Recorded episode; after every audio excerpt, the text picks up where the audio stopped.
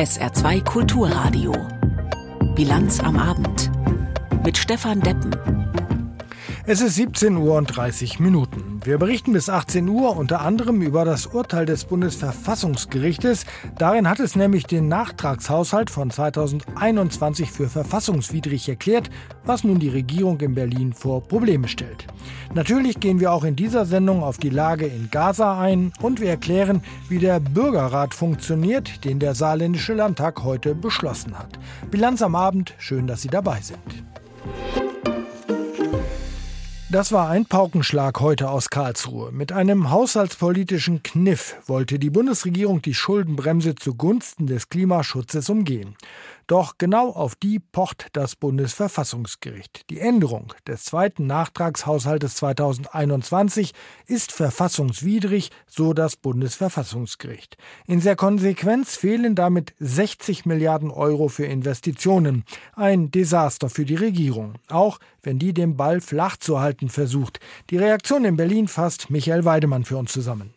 Olaf Scholz gibt sich demonstrativ gelassen. Dass die Entscheidung des Bundesverfassungsgerichts erhebliche Auswirkungen nicht nur auf den jetzt für nichtig erklärten Nachtragsetat 2021 hat, sondern auch die Finanzierung aller künftigen Haushalte prägen wird. An dieser Tatsache kommt auch Scholz nicht vorbei. Und trotzdem bemüht sich der Bundeskanzler, den Anschein von Business as usual zu vermitteln bei der Regierungsbefragung im Bundestag. Das ist eine Entscheidung, die die Bundesregierung und sicherlich auch der Haushaltsgesetzgeber beachten wird und wo wir jetzt genau das Gelächter der Opposition bringt den Regierungschef nicht aus dem Konzept. Seine wichtigste Botschaft, das laufende Verfahren zur Aufstellung des Etats für das kommende Jahr geht wie geplant weiter. Darauf habe er sich als erstes mit den Spitzen der drei Koalitionsfraktionen verständigt. Der Deutsche Bundestag wird seine Beratung über den Haushalt 2024 wie geplant fortsetzen. Die Bereinigungssitzung bleibt morgen terminiert und der Haushalt soll planungsgemäß zur Abstimmung gestellt werden. Die Regierung werde einen gemeinsamen Weg für die nötigen Investitionen finden.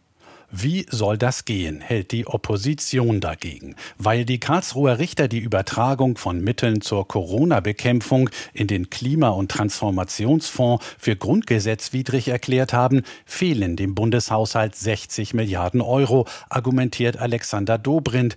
Für den Bundestagshaushaltsausschuss eine völlig veränderte Entscheidungsgrundlage, meint der CSU-Landesgruppenchef. Da soll eine Bereinigungssitzung morgen stattfinden, die darüber entscheiden soll, wie diese Haushalte der nächsten Jahre ausschauen ohne 60 Milliarden. Dass das nicht seriös funktionieren kann, ist doch ganz offensichtlich. Und weil jetzt vor allem aus Kreisen der SPD die Aufweichung der Schuldenbremse ins Spiel gebracht wird, stellt CDU-Fraktionschef Friedrich Merz klar, dass die Union dieser Lösung nicht den Weg ebnen werde. Sie werden von uns keine Zustimmung bekommen. Dafür gibt es keinerlei Rechtfertigung. Die Bundesregierung muss jetzt das erste Mal in ihrer Amtszeit etwas tun, was sie bis jetzt sorgfältig vermieden hat. Sie muss mit dem Geld auskommen, das im Bundeshaushalt vereinnahmt wird. Christian Lindner hat derweil bereits erste Konsequenzen aus dem Spruch der Verfassungsrichter gezogen. Der Finanzminister hat für noch nicht zugesagte Leistungen aus dem Klima- und Transformationsfonds eine Ausgabesperre verhängt. Ausgenommen sind Maßnahmen zur Förderung der Energieeffizienz und der erneuerbaren Energien im Gebäudebereich. Für alle anderen Projekte gibt es erst wieder Geld, wenn man sich in der Koalition auf einen neuen Wirtschaftsplan für den Fonds geeinigt hat. Die Nachbesserung soll möglichst schnell erfolgen. Darauf legt auch Wirtschaftsminister Robert Habeck großen Wert. Ich hoffe, dass die Arbeit daran zeitnah beginnt und beendet wird. So der grünen Politiker eher schmallippig. Sein Ressort ist der eigentliche Verlierer des Urteils aus Karlsruhe, denn der nun deutlich abgespeckte Fonds finanziert urgrüne Politikfelder wie den Klimaschutz und den ökologischen Umbau der Wirtschaftspolitik. Die stehen jetzt auf dem Prüfstand. Es droht eine Zerreißprobe für die Ampelkoalition. Auch das Saarland hatte während der Corona-Pandemie ein Sondervermögen geschaffen. Aber die Konstruktion sei eine andere gewesen als im Bund. Deshalb sieht Finanzminister von Weizsäcker auch für das Saarland keine negativen Auswirkungen durch das Urteil aus Karlsruhe. SR-Reporter Janek Böffel. Auch das Saarland hatte während der Corona-Pandemie ein Sondervermögen, also Schulden in Höhe von 1,4 Milliarden Euro geschaffen. Vergangenes Jahr war der 3 Milliarden Euro schwere, zum Großteil schuldenfinanzierte Transformationsfonds dazugekommen. Diese Sondervermögen sieht der saarländische Finanzminister von Weizsäcker allerdings durch die Entscheidung des Bundesverfassungsgerichts nicht gefährdet. Anders als im Bund haben man die Mittel aus dem Corona-Sondervermögen nicht nachträglich umgewidmet und beim Transformationsfonds habe die Landesregierung das Vorhaben ausführlich begutachten lassen. Das habe die Bundesregierung bei der Umwidmung der Mittel aus dem Corona-Sondervermögen nicht getan. Allerdings hat auch der Saarländische Rechnungshof in seinem letzten Bericht die Verwendung der Mittel aus dem Corona-Sondervermögen kritisiert. Es gebe beträchtliche Zweifel, ob sie wirklich im engen Zusammenhang mit der Pandemie standen und damit auch, ob sie so überhaupt zulässig waren, hieß es dort mit Blick unter anderem auf den so finanzierten Gigabit-Ausbau und Straßenbau. Das Urteil des Bundesverfassungsgerichtes kommentiert aus Karlsruhe ARD-Rechtsexperte Klaus Hempel. Wie gravierend die Folgen des Urteils für die Ampel sind, hat man heute in Berlin erleben dürfen. Es kommt sehr selten vor, dass der Kanzler gemeinsam mit seinem grünen Bundeswirtschaftsminister Habeck und Bundesfinanzminister Lindner von der FDP vor die Presse tritt. Der Auftritt hatte einen guten Grund. Das Urteil ist von großer Sprengkraft für die Koalition. Da war es der Regierungsspitze offenbar sehr wichtig, Einigkeit zu demonstrieren. Fakt ist, der Ampel fehlen nun 60 Milliarden Euro für den Klimaschutz. Und niemand weiß bisher, wie dieses gewaltige Haushaltsloch gestopft werden soll. Dass im großen Stil Klimaschutzprojekte gestrichen werden, schwer vorstellbar. Alternativ müsste Finanzminister Lindner deutlich mehr Schulden machen als bisher geplant, mit der Gefahr, gegen die Schuldenbremse zu verstoßen. Als FDP-Politiker müsste er das unbedingt vermeiden wollen. Es könnte also noch krawallig werden in der Koalition. Das Urteil hat nicht nur für den Bund, sondern auch für die Länder massive Folgen. Auch dort haben die Landesregierungen versucht, über Sondervermögen die Schuldenbremse zu umgehen. Es ist gut, dass das Bundesverfassungsgericht dem einen Riegel vorgeschoben hat. Die Schuldenbremse stammt noch aus einer Zeit, in der unter Ex-Kanzler Schröder die Staatsschulden völlig aus dem Ruder gelaufen waren. Die Schuldenbremse sollte endlich für Haushaltsdisziplin sorgen. Stattdessen hat die Ampelkoalition, wie ich finde, ziemlich dreist die Corona-Krise dafür genutzt, um unter Missachtung gleich mehrerer verfassungsrechtlicher Haushaltsgrundsätze ihre Klimaschutzprojekte zu finanzieren. So hat sie sich auf Vorrat Kreditermächtigungen von 60 Milliarden Euro genehmigt, um das Geld in späteren Jahren ausgeben zu können. Allein das war verfassungswidrig. Darüber hinaus hat sie ihr Vorgehen schlecht begründet. Auch das hat das Gericht nicht durchgehen lassen. Zwar darf eine Regierung auch künftig die Schuldenbremse in einer Krise aussetzen, wenn sie das tut, muss sie aber sehr sorgfältig darlegen, warum das zwingend notwendig ist. Das Urteil zwingt alle Regierungen auf Bundes- und Landesebene, sich endlich wieder an die Spielregeln zu halten, die vom Grundgesetz klar vorgegeben sind. Neue Schulden sind nur in sehr engen Grenzen erlaubt, damit die nachfolgenden Generationen nicht zu sehr belastet werden. Es war gut, dass das Verfassungsgericht dieses strikte Gebot noch einmal nachgeschärft hat. Szenenwechsel. Die humanitäre Seite des Krieges der Hamas gegen Israel gewinnt immer größere Bedeutung. UN-Nothilfekoordinator und Weltgesundheitsorganisation haben Israel zum Einhalt aufgefordert. Jüngster Anlass war das Eindringen israelischer Soldaten in das Schifa-Krankenhaus in Gaza-Stadt. Israel verteidigt sich. Die Armee habe im Krankenhaus Waffen gefunden. Es gebe Beweise dafür, dass die Hamas Patienten als Schutzschild missbrauche. Und sie vermute unter dem Krankenhaus eine Hamas-Kommandozentrale. Wirklich überprüfen lassen sich die Infos aus dem Gazastreifen derzeit nicht. Aus Tel Aviv berichtet Kilian Neuwert. In der Nacht hatten Soldaten die Klinik betreten und wohl einen Teil durchsucht. Armeesprecher Daniel Hagari nannte das eine gezielte Operation. Unsere Einheiten werden von Sanitätssoldaten und arabisch sprechenden Soldaten begleitet. Sie wurden speziell ausgebildet für diesen komplizierten Einsatz, um zu verhindern, dass Zivilisten Leid zugefügt wird, die die Hamas als menschliche Schutzschilde missbraucht. Im Vorfeld hätte die Armee zur Evakuierung der Klinik aufgerufen, heißt es, und Zeit dafür eingeräumt. Medizinisches Material sei geliefert worden, die Fluchtrouten heute erneut offen. Unabhängig überprüfen lassen sich die Angaben aber kaum. Von palästinensischen Offiziellen waren neben Verurteilungen des Vorgehens vor allem sorgenvolle Worte zu hören. Wir müssen abwarten und sind sehr besorgt, was passieren wird. Wir machen Israel in jedem Fall für alles verantwortlich. Israel muss die Verantwortung übernehmen für das Leben der Menschen im Schieferkrankenhaus, für die Verwundeten und das medizinische Personal. Soweit die Gesundheitsministerin innerhalb der Palästinenserregierung in Ramallah, Mai al-Kaila, in einem TV-Interview. Ortswechsel, Tel Aviv. Hier gehen unterdessen Menschen auf die Straße, die gegen Premier Netanyahu protestieren. Noch sind es wenige, doch sie scheinen Zulauf zu bekommen. Die Sticker und Plakate, die Netanyahus Konterfei zeigen, davor die rote Silhouette einer Hand, sind wieder zu sehen. Während der Proteste vor dem Krieg waren sie allgegenwärtig. Crime Minister steht darauf, statt Prime Minister. Netanyahu sei ein Verbrecher, nicht geeignet als Premier, ist sich Yair Dickmann sicher. Ich glaube, dass dieser Mensch nicht in ein öffentliches Amt gehört. Ich kann nicht schlafen deswegen. Er kann nicht Premier sein, während Anklagen gegen ihn vorliegen, sagt Yair Dickmann. Mit einigen Mitstreitern steht er am Straßenrand vor dem Verteidigungsministerium. Er spielt auf die Korruptionsverfahren an, die gegen Netanyahu laufen. Ungeachtet davon hält sich der an der Spitze einer Koalition, an der rechtsextreme Kräfte beteiligt sind. Im Moment wird das Land zwar von einem Kriegskabinett geführt und drückt zusammen angesichts der Bedrohungen von außen. Die Stimmen von Menschen wie Jair Dickmann aber sind längst Teil der öffentlichen Debatte. Netanyahus Regierung habe falsche Prioritäten gesetzt. Die Hamas habe das Land am 7. Oktober nur deshalb derart brutal und unerwartet überfallen können. Die haben uns mit heruntergelassenen Hosen erwischt. Wir konnten uns nicht verteidigen. Die Armee war nicht handlungsfähig. Die Regierung hat ihren Job nicht gemacht, weil da unfähige Leute in Schlüsselpositionen sind. Und an der Spitze der Pyramide steht Netanyahu mit seinen Anschuldigungen. Jair Dickmann erzählt, seine Schwägerin sei ermordet worden. Die Hamas hätte Angehörige nach Gaza verschleppt. Ihr Schicksal treibt ihn um, wie so viele Menschen in Israel. Doch es ist weiter unklar, wie es den Geiseln geht. Nähere Hinweise auf ihren genauen Verbleib hat die israelische Armee bei den Kämpfen in Gaza bislang offenbar nicht gefunden.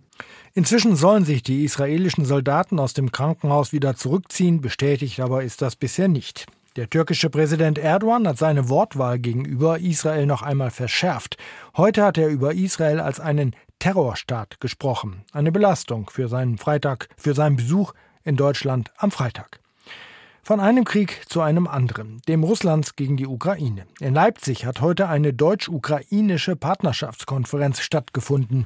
Der ukrainische Präsident Zelensky war zugeschaltet, Bundespräsident Steinmeier persönlich dort. Aus Leipzig berichtet Daniela Kahls. Für Ihor Popadiuk war es nicht einfach, aus seiner Stadt Ivano-Frankivsk aus der Westukraine nach Leipzig zu kommen. Denn eigentlich gilt für den jungen Mann eine Ausreisesperre als kommunaler Beamter in leitender Funktion. Doch Ivano-Frankivsk will eine neue Partnerschaft mit Erfurt eingehen. Und so bekam Popadiuk eine Ausnahmegenehmigung, um Details der Zusammenarbeit mit Vertretern aus Erfurt zu besprechen. And we are discussing to buy a car for our water supply company. Wir sprechen über den Kauf eines Fahrzeugs für unser Wasserversorgungsunternehmen. Denn die meisten Fahrzeuge mussten wir an die Front schicken. Jetzt haben wir Schwierigkeiten, unsere Wasserversorgung in der Stadt zu organisieren.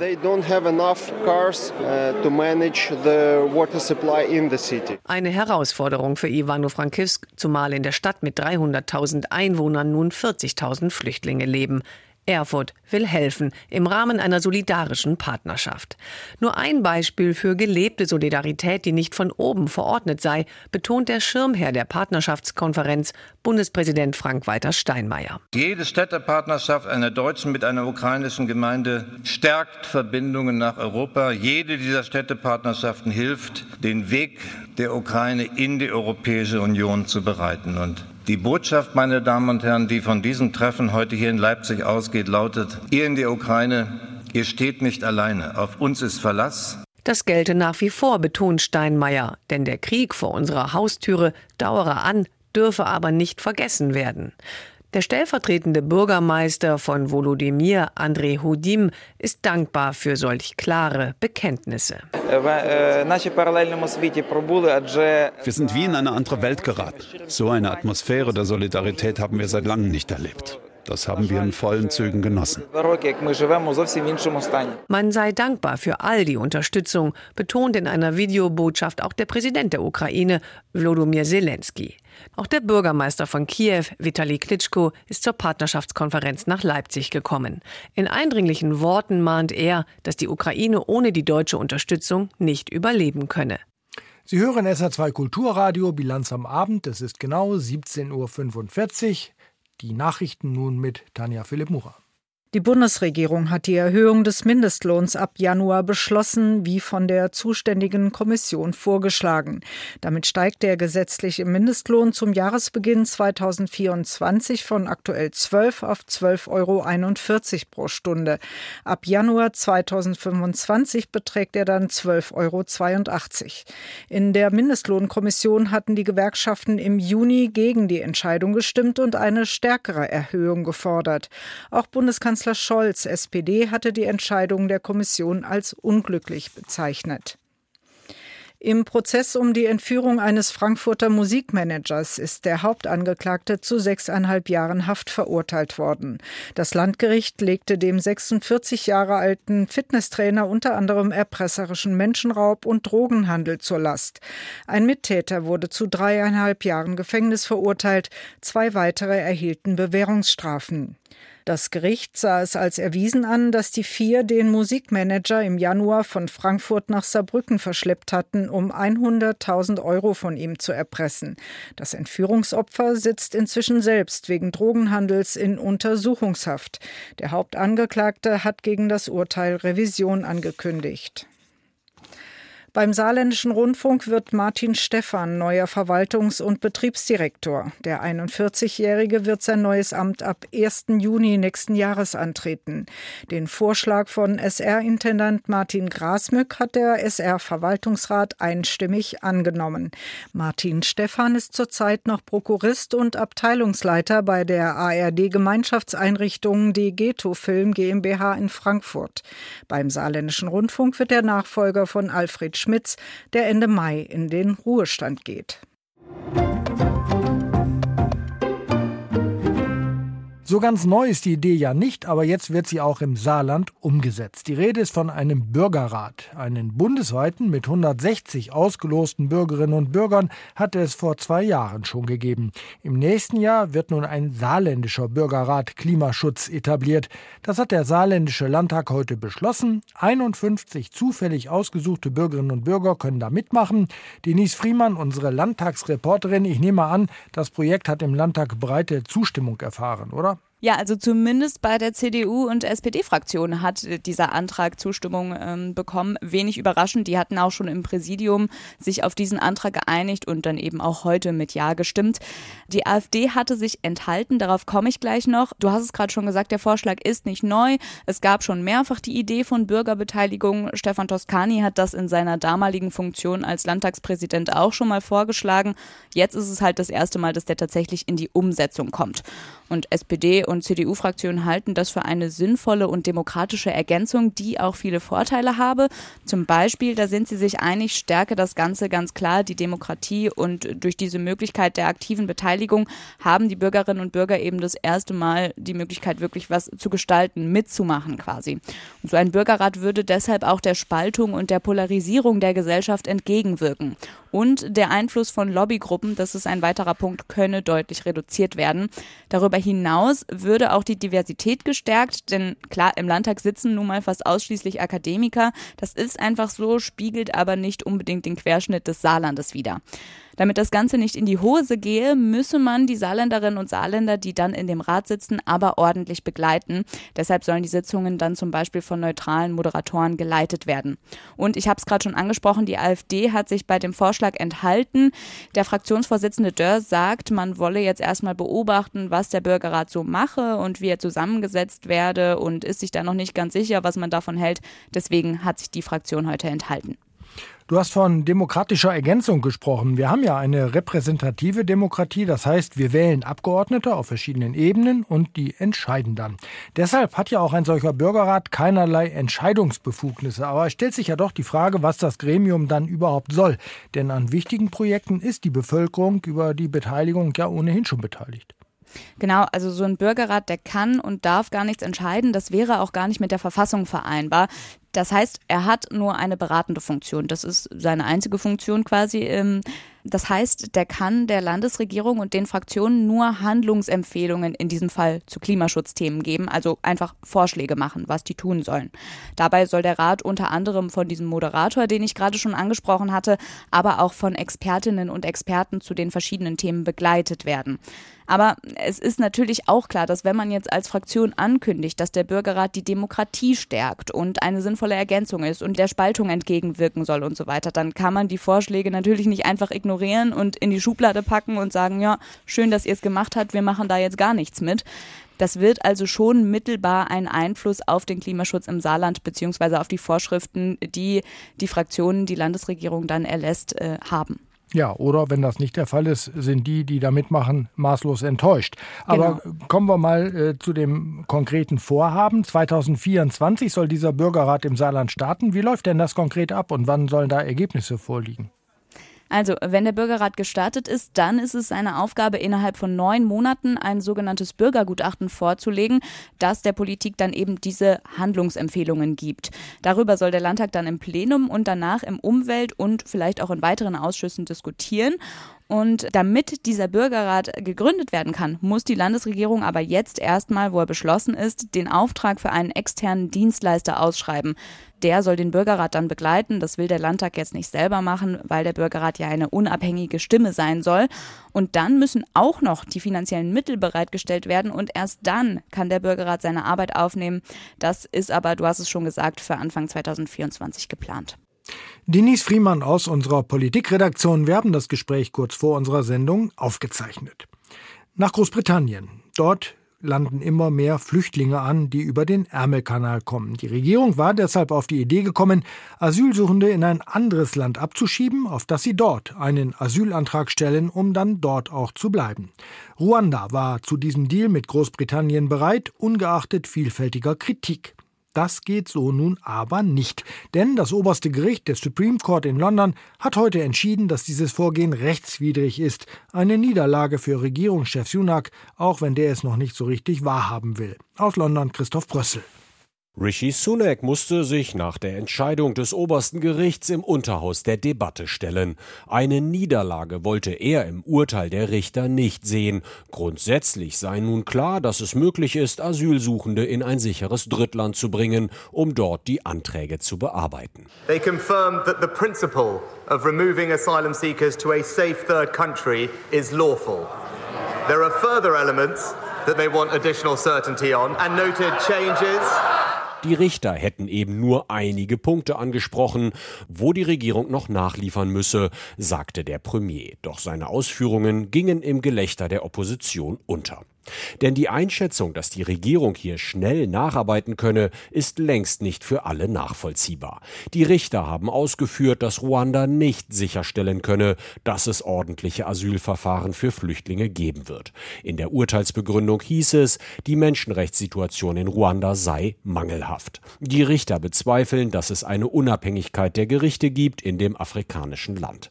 Das oberste Gericht nahm Bezug auf zahlreiche Bedenken, die die Flüchtlingshilfsorganisation Organisation der Vereinten Nationen UNHCR geäußert hatte. Oppositionsführer Keir Starmer griff die Regierung in der Debatte im Unterhaus frontal an. Immer wieder ist dem Premier gesagt worden, dass die Asylpolitik der Regierung so nicht funktionieren wird und dass es nur ein Gimmick ist. Aber er hat alles darauf gewettet. Ein zentraler Baustein dieser Regierung ist einfach weggebröselt sagte der Labour-Politiker. Der gerade erst ernannte Innenminister James Cleverly verteidigte die Ruanda-Politik. Im Unterhaus sagte er, dass die Regierung daran arbeite, die Bedenken auszuräumen. Our intention is to upgrade our agreement to a treaty die Vereinbarung mit Ruanda soll ein Vertrag werden. So soll sichergestellt werden gegenüber den Gerichten, dass wir auf die Einwände reagiert haben. Auch das Parlament soll zustimmen. In den vergangenen Tagen hatte es Spekulationen gegeben, dass die Regierung möglicherweise mit einem anderen Land eine entsprechende Vereinbarung treffen könnte, Asylverfahren durchzuführen. Genannt wurden Indien, Irak, Ägypten und die Türkei. Das Besondere an den Plänen der Regierung ist, dass die britische Regierung das Asylverfahren in Ruanda durchführen lassen wollte. Wer demnach Asyl erhalten hätte, sollte in Ruanda bleiben. Das ist anders als beispielsweise bei den Plänen der italienischen Regierung, in Albanien prüfen zu lassen, wer Asyl bekommen soll. Die italienische Regierung plant, diese Personen zurückzunehmen. Sie hätten dann ein Aufenthaltsrecht in Italien bzw. der Europäischen Union. Für Rishi Sunak ist die Entscheidung eine Niederlage. 2024 finden in Großbritannien Wahlen statt. Die konservative Partei liegt in den Umfragen weit zurück. Viele Branchen machen sich Sorgen um den eigenen Nachwuchs. Es gäbe zu wenige Fachkräfte, so der Tenor. Das gilt in ganz Europa. Eine Lösung kann die gezielte Anwerbung von ausländischen Arbeitskräften sein.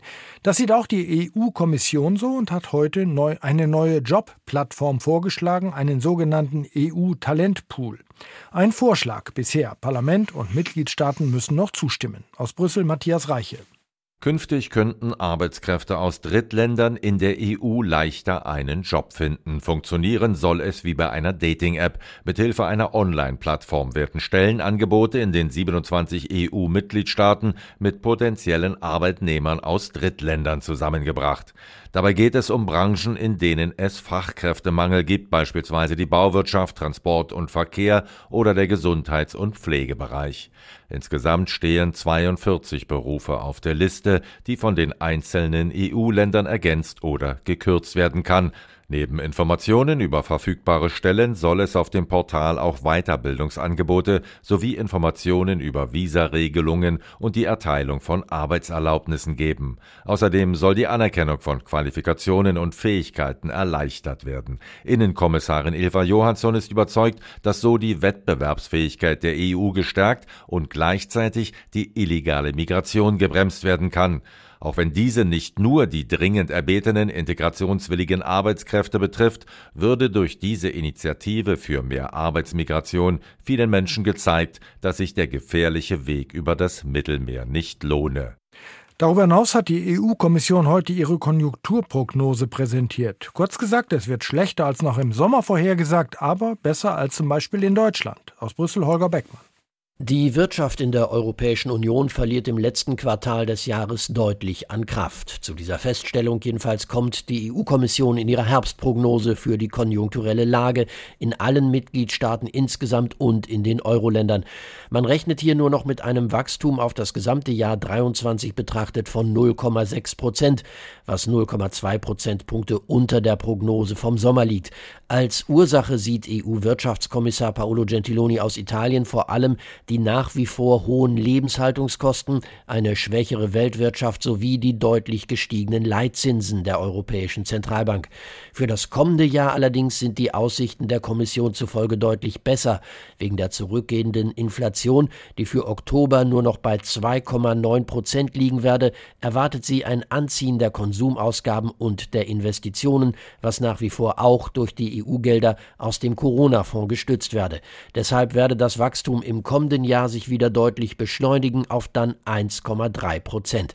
2025 werde der Anstieg noch stärker ausfallen. Allerdings bleiben bei dieser Einschätzung durchaus unkalkulierbare Risiken, sagte Paolo Gentiloni, der andauernde Krieg in der Ukraine und der blutige Nahostkonflikt.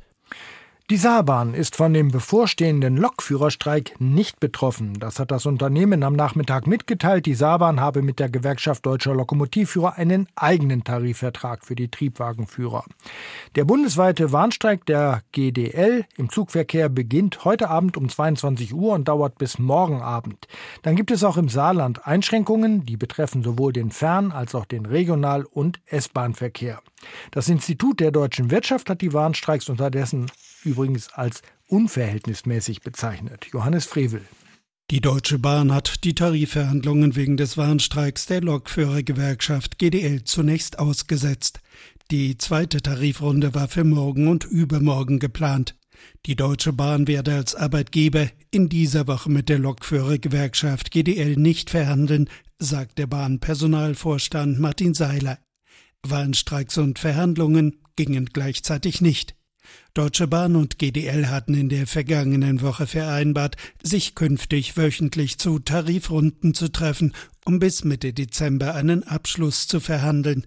Die GDL habe diese Vereinbarung mit ihrem angekündigten 20-stündigen Warnstreiks, die heute Abend beginnen sollen, gebrochen, betonte Bahnpersonalvorstand Martin Seiler.